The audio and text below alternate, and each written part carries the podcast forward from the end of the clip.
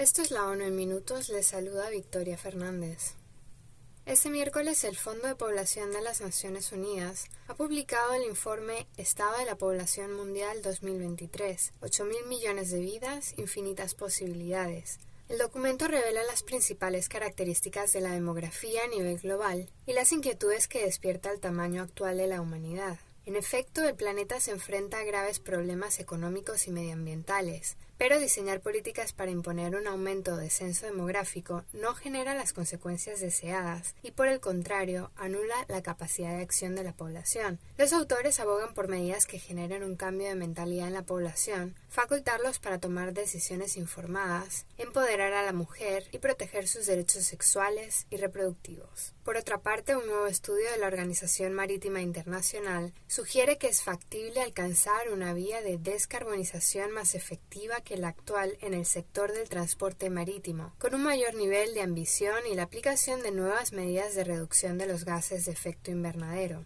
encargado en el marco del proyecto sobre combustibles y tecnologías del futuro para un transporte marítimo con bajas o nulas emisiones de carbono. El documento ha sido presentado al Comité de Protección del Medio Marino para su evaluación. La publicación del informe tiene lugar ante la necesidad de utilizar combustibles bajos en carbono o sin él para poder descarbonizar el transporte marítimo. Investigar diferentes opciones de combustibles y tecnologías requiere considerar aspectos como la seguridad, la regulación, los precios la disponibilidad de infraestructuras, las emisiones del ciclo de vida, las limitaciones de la cadena de suministro, las barreras a la adopción, entre otras. En concreto, este estudio se ha centrado en el análisis de la evolución de la demanda y su capacidad, el estado actual de la tecnología y la disposición del comercio en el sector.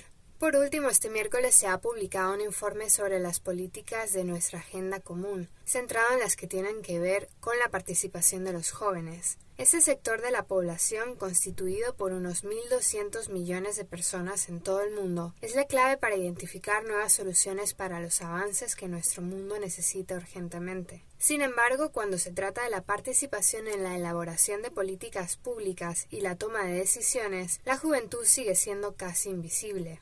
El informe revela que la participación significativa de los jóvenes en los procesos de toma de decisiones contribuye a que éstas sean más eficaces y a generar una mayor confianza en las instituciones públicas. En este contexto, el secretario general declara que la juventud se ha convertido en una fuerza impulsora del progreso a través de la movilización social, presionando por la acción climática, buscando la justicia racial, promoviendo la igualdad de género y exigiendo dignidad para todas las personas. La enviada del secretario general para la Juventud ha explicado además que el informe incluye propuestas que van desde el establecimiento de un estándar global sobre participación de los jóvenes y el fortalecimiento de su presencia en todos los procesos de toma de decisiones de las Naciones Unidas hasta la creación de un foro de la juventud de la ONU para fomentar la participación juvenil.